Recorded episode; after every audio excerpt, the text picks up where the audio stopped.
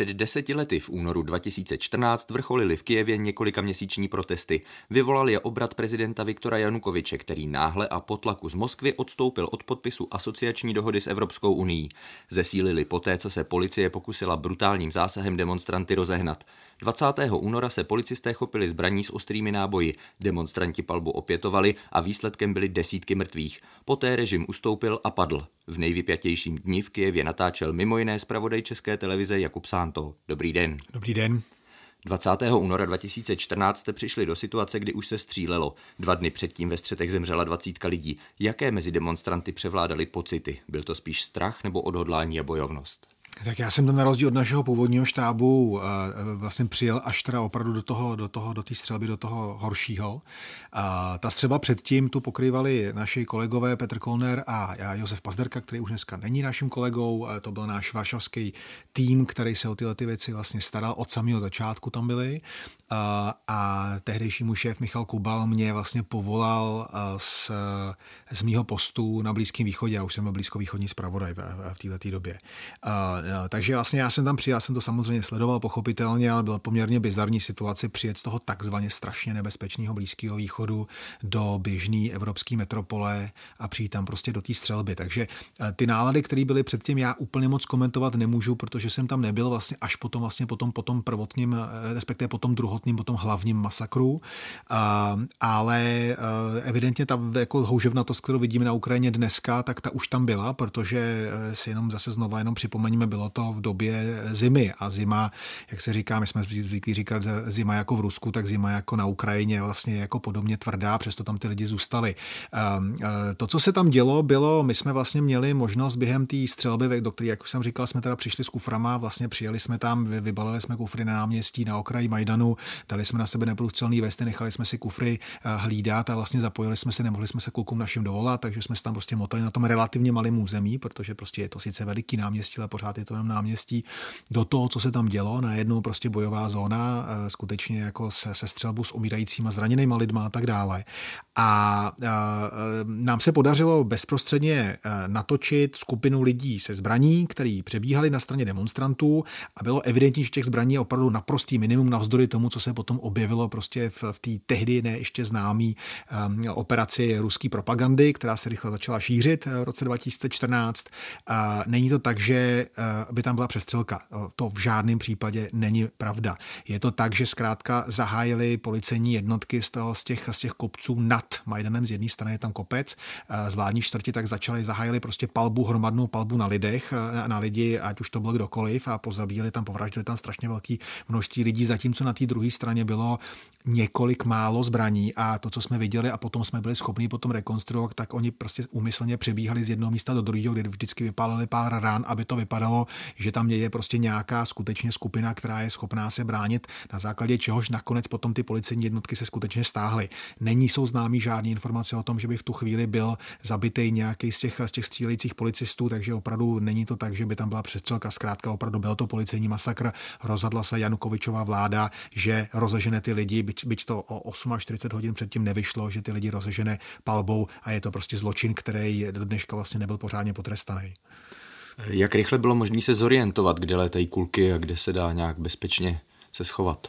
Bylo to složitý, eh, bylo to složitý, ale právě kvůli tomu, že Majdan, který vlastně je, eh, eh, tam ho protíná na jedné straně teda Chrešatik, jakožto jedna teda vlastně jako, jako klíčová třída, a která vlastně odděluje ten, ten jinak vlastně podlouhlej, na něj do, do, do, do pravého úhle vlastně navazující prostor celého toho náměstí Majdanu nezáležnosti nebo náměstí nezávislosti, tak právě tam, kde je vlastně tahle ta linie té silnice, která v té době byla přehrazená, protože tam byly barikády a takovýhle prostě věci, byl tam ten tábor lidu, jak si říkal, tak odtamtud od této osy směrem nahoru vlastně se zvedá právě poměrně prudce ten kopec. Takže bylo celkem jasný, že ta palba přichází odtamtud vlastně z, těch, z, tý, z toho návrší nahoře, z toho, z toho kopce. V následujících dnech, v následujících dvou dnech, kdy se vlastně začala postupně hroutit, ale to nikdo v té době ještě nevěděl, začala se hroutit ta, ta ozbrojená moc, tak byly ještě snajpři, minimálně další den byli policejní snajpři nahoře, na těch vládních budovách, na střechách a stále ještě docházelo k vraždění lidí na té na tý, institutské ulici, což je vlastně ta jako poměrně prudce stoupající cesta z Majdanu směrem nahoru k té čtvrti a tam byly teda další oběti. Byla tam věc, kterou já jsem vzhledem k tomu, že většinou pokrývám konflikty na Blízkém východě, případně na severovýchodě nebo na severu Afriky, tak byla věc, která byla opravdu poměrně dost děsivá. Bylo tam, jak jsem říkal, bylo to v zimě, ta, ta institutská byla zamrzlá a na tom ledu byly obrovský prostory, které byly zakrvácený. Byl tam prostě krvavý led, protože se, protože se prostě na rozdíl od písku se prostě ta krev do toho ledu nevsákla a to opravdu vypadalo dost děsivě. Ty, ty, ty, ty fleky, to nebyly prostě fleky krvaví, to opravdu byly jako, jako, jako metry čtvereční, prostě pokrytý krví těch lidí, kteří byli zavražděni policejníma snajprama. Hmm. Eh, zaznamenali jste tam i scénu, kdy se policista dostal mezi demonstranty a někteří ho chtěli linčovat, ale jiní to dokázali zastavit. Eh, jak v, té, v těchto chvílích fungovala ochranka Majdanu a vůbec jeho vnitřní organizace? Fungovala tak, že toho chlapa evidentně nakonec zachránili, ale bylo to docela těžké a musím říct, že, že, že linčování a vlastně takováhle vlastně jakoby, uh, jakoby deindividualizovaný útoky, deindividualizovaný násilí směřovaný na konkrétní lidi vlastně ze strany zcela, uh, řekl bych, jako neindividuálního davu, kdy vlastně si každý rád bouchne, každý si rád trhne, každý, každý rád jako něco chytí, tak vlastně ve výsledku toho člověka roztrhat na kusy evidentně není úplně moc těžký. A bylo to dost odporný. Já jsem chápal to vypětí toho davu, bylo to, bylo to jako, jako, jako pochopitelné, ale zároveň linčovat jako člověka, který zároveň byl, byl z tajné služby, nebyl, ne, neříkali o něm, že je prostě policejní sniper. Prostě bylo to opravdu jako něco, kdy se opravdu ukazuje, že ten dav dokáže být jako hodně moc ohyzný zvíře. Byla tam, tuším, že francouzská nebo belgická novinářka taková drobná, která prostě jako něco takového viděla poprvé a byla dost zděšená a vlastně vrhla se do toho davu a křičela takovou jako neúplně dobrou ruštinou na ty lidi, ať ho jako nechají bejt.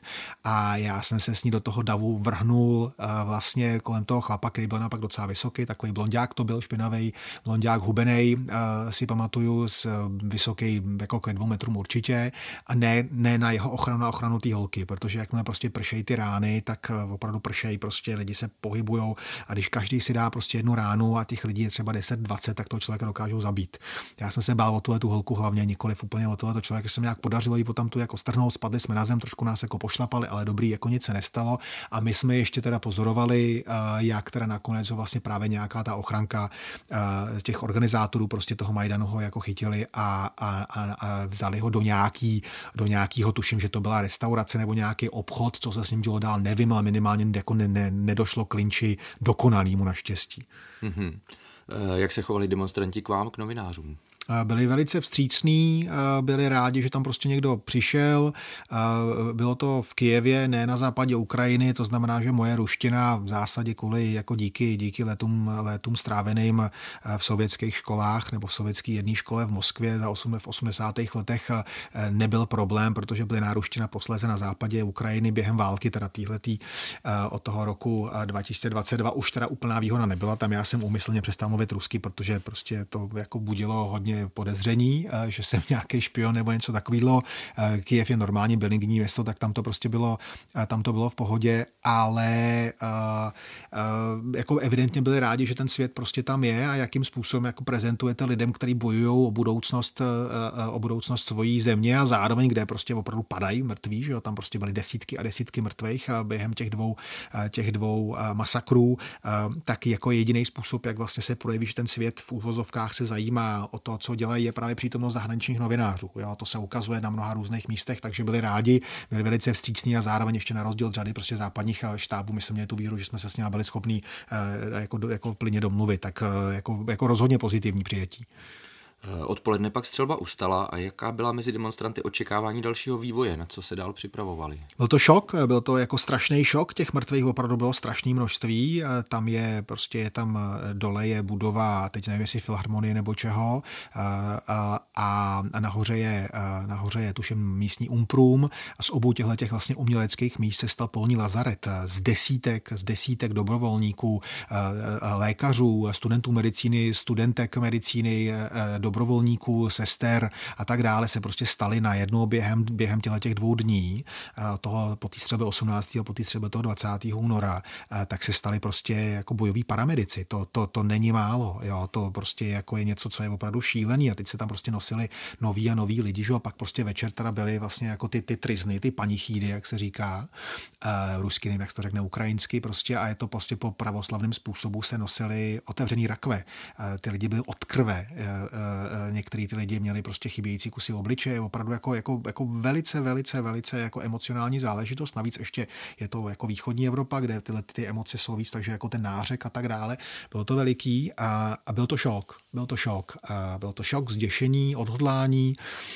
Ještě bych neřekl jako naštvanost, a tam byla taky, svým způsobem takový to sláva herojem, sláva Ukrajině, prostě se vlastně stalo takové to jakoby volací znak a to, jak se volá na zpátek, tak se vlastně začalo stávat takým jako jakýmsi rituálem, jak se lidi, kteří vlastně byli na straně té revoluce proti tomu režimu, vlastně jak se jako identifikovali. A, a to naštvání a to jako, hele, tohle to teda už je opravdu přes příliš a teď už to nejde, teď už není žádná cesta ke kompromisu, tak byl druhý den. To bylo druhý den.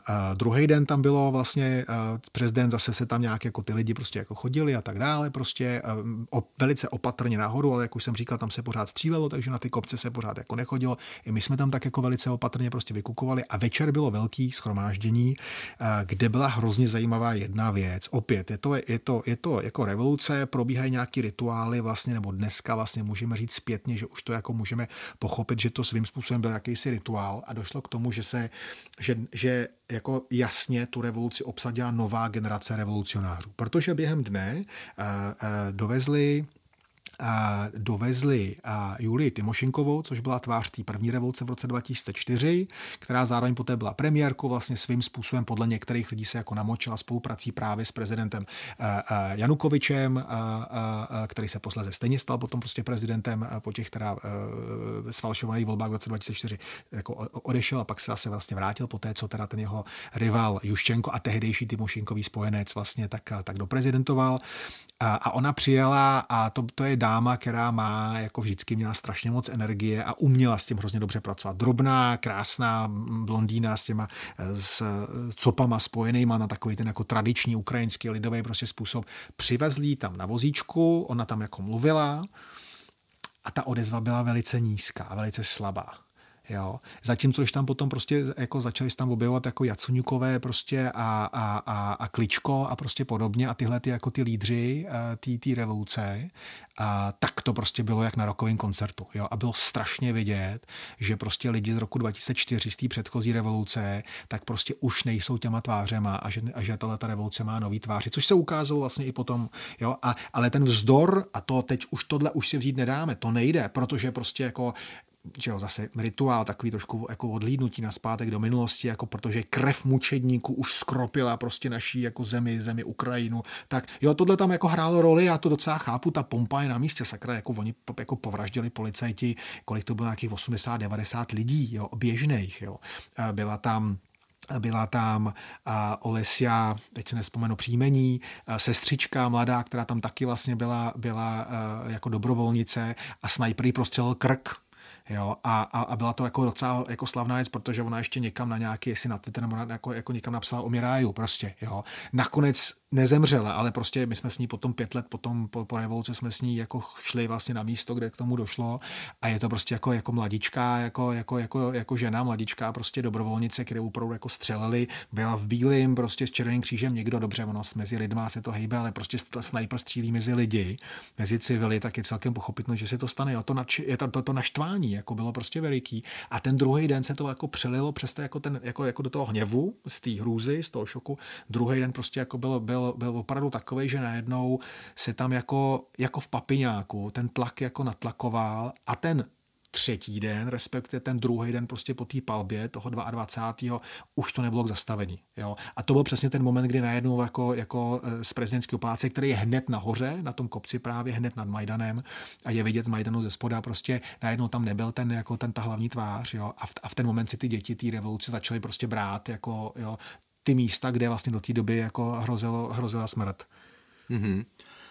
Chtěl jsem se právě ptát na ten, jak do toho papiňáku přišla ta dohoda mezi Janukovičovou vládou a opozicí, jejíž součástí bylo mimo jiné propuštění Timošenkové a tak.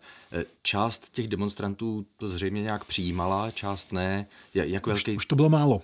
Už to bylo málo, to všichni věděli. Už to bylo málo. Jako propustíte tady jako Julku bezva, ale jako vy musíte jít pryč, teď už žádný kompromis není. Už je to takový to jako v angličtině too little too late prostě. Jo. Už opravdu příliš pozdě a příliš málo. To, co by stačilo předevčírem před tou střelbou, to, co by stačilo mezi těma dvěma střelbama, 19. Tam by nějaký kompromis ještě možný mohl, mohl být, ale po 20. už žádný kompromis prostě nemohl být. A bylo to strašně vidět, že jo, jako Ukrajina je, eh, o, o, o Ukrajině se mluví jako o zemi, která má jinou mocenskou strukturu, než má Rusko. Rusko prostě má všechno koncentrovaný v té Moskvě. Všechno pyramidálně koncentrovaný prostě k tomu, kdo sedí prostě v tom jako červeným cihlovým prostě obrovským areálu na, jako na březích řeky Moskvy. Tam to je a to je ultimativní lídr a ultimativní arbitr a tak dále. O Ukrajině se mluví tak, že to je prostě země, která je, jako není tak veliká jako Rusko, ale pořád je obrovská a tam ta mocenská struktura tradičně je prostě jiná, vychází z různých regionálních center a vlastně je třeba, aby ten, kdo vládne v tom pomysleném centru, nebo respektive on to takřka v centru je v tom Kijevě, tak musí se opírat o různé regionální složky. A teď to může být oligarchové jednoznačně, jsou to nějaké stranické struktury a tak dále. Jo, teď do toho nechci úplně zabředat, ale je to jiný. A tady prostě bylo vidět, že ta střelba toho 20. prostě bylo jako tohle už je moc.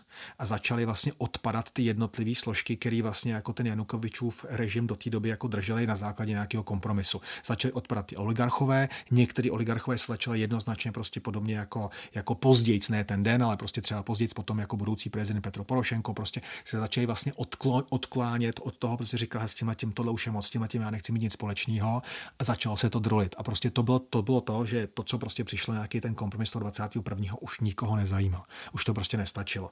A ty lidi, tyhle ty mladí lídři, prostě včetně, včetně současného primátora Kijeva, Klička, tak prostě jako oni na tom, na tom jako opravdu jako na tom natlakování prostě jako byli.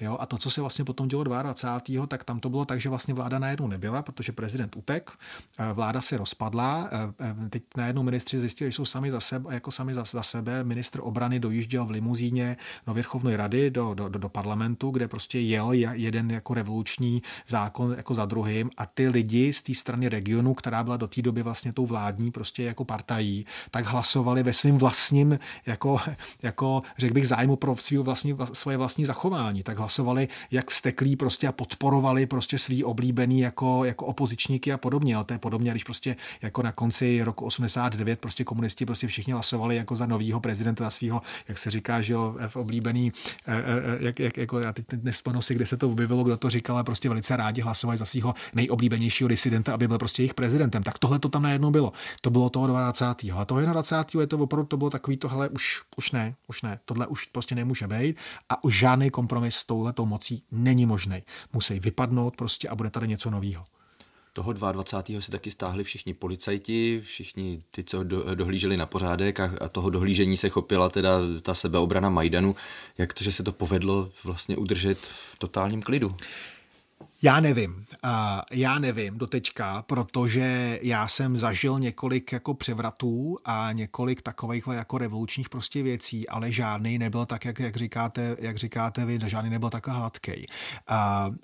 Byli tam rozumní lidi, byli tam rozumní lidi, kteří podle mého názoru prostě jako v době, kdy jako začaly najednou sílit ty protesty, uh, v tom prosinci, předchozího roku, tak vlastně bylo relativně dost času aby si různí lidi, ať už jako poslanci opozičních stran, anebo řekněme lidi jako třeba možná mezi oligarchama a podobně, protože ty jsou vždycky důležitý eh, na Ukrajině, a v Rusku taky, tak vlastně najednou začneme jako přemýšlet o tom, tak co. Takže se podle mě jako začaly rodit jako věci, prostě hele, ale my nechceme, aby to upadlo jako do občanské války, eh, což hrozilo. Eh, nechceme, aby eh, tady bylo nějaký krve prolití, což nakonec vyvolala prostě vláda, s čímž oni třeba jako nemuseli úplně počít, počítat. Takže myslím si, že jako, že, že spolu začali mluvit lidi z různých prostě jako částí prostě té opoziční části společnosti a řekli si, hele, dobrý, a musíme zamezit tomu, aby bylo nějaký rabování, linčování, prostě jako vraždění a takové věci, to jako nejde, což mohlo hrozit v případě prostě, kdy to jako spadne. No a pak jim to ten vlastně jako Janukovič jim to usnadnil tím, že prostě udělal ty dvě věci, které ho zcela zdiskreditovali, pak vlastně jako utek.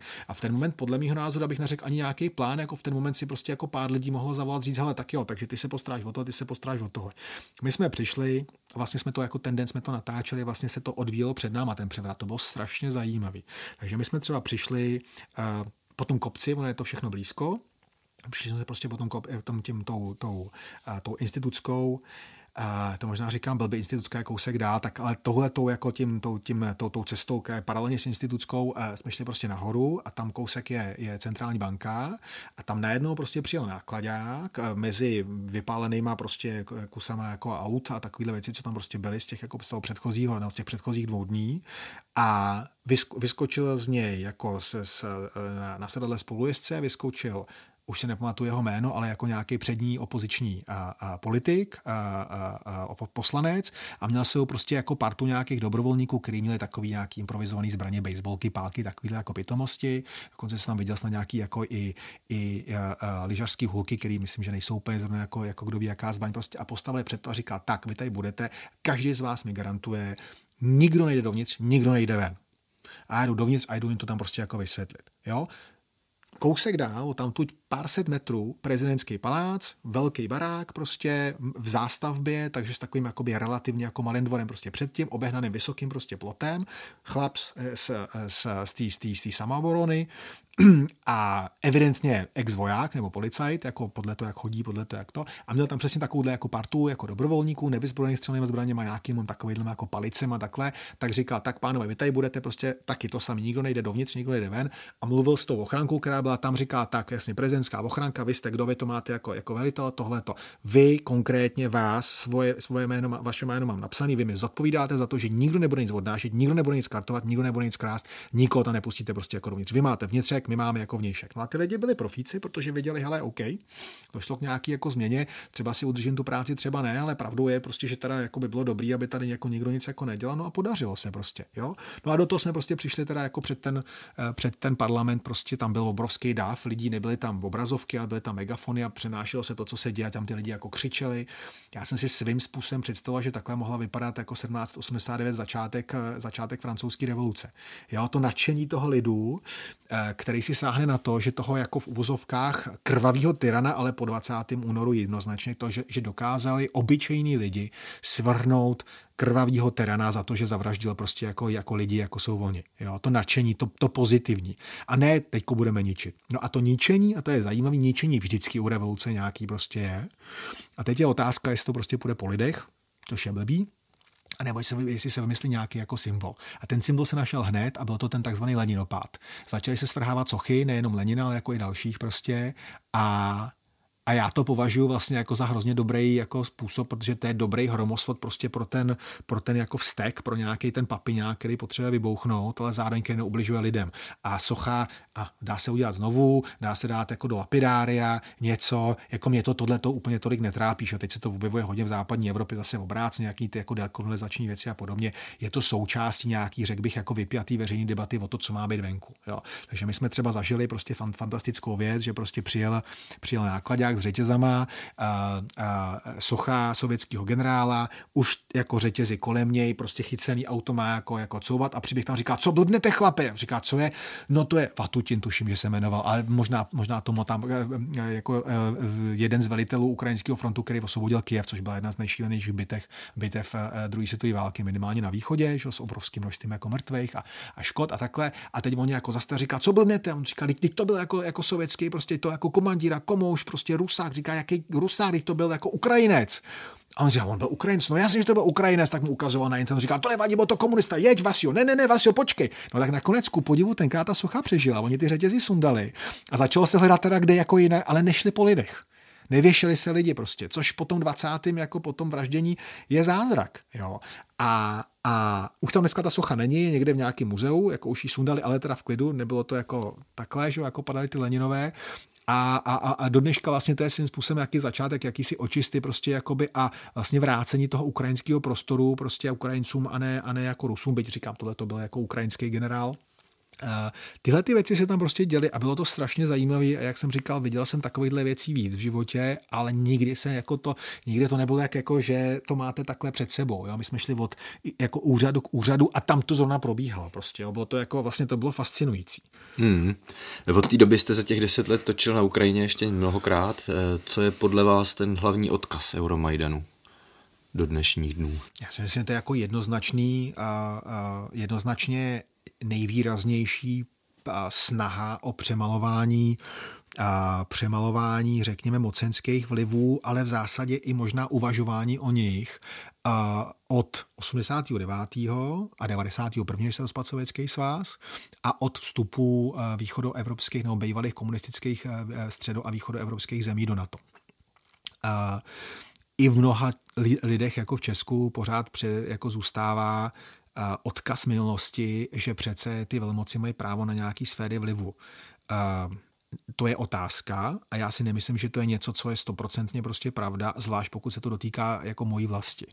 A, a nemyslím si, že jsme v americké sféře vlivu, myslím, že jsme prostě ve svobodním světě a že teda to, jestli teď vzniká nějaká železná opona prostě jako vinou Ruska, jeho dvojí agrese proti Ukrajině nejdřív 2014 a teď teda 2022, tak je to vina Ruska a jeho prostě jako zakomplexovaní a zároveň expanzivní politiky a, a že prostě Ukrajina je jako veliká vlivná země, která prostě už nechce být jako ve stínu Ruska a chce si vybrat prostě svoje, eh, svoje, svoje rozhodnutí eh, na sobě, aby rozhodovala o tom, s kým bude obchodovat a kam bude vstupovat. A vstupovat nebude, je prostě jako jednoznačný odkaz prostě toho, že se opravdu přemalovává že vlastně se ruší ty poslední zbytky, poslední pomníky, pomníky toho bipolárního světa studené války, což si myslím, že je dobře a strašně moc přeju Ukrajině, aby se jí prostě podařilo to dotáhnout do konce, do co nejbližšího vítězství, prostě, aby to Rusko se zase vrátilo kam patří, to znamená na, na výhradně svoje území.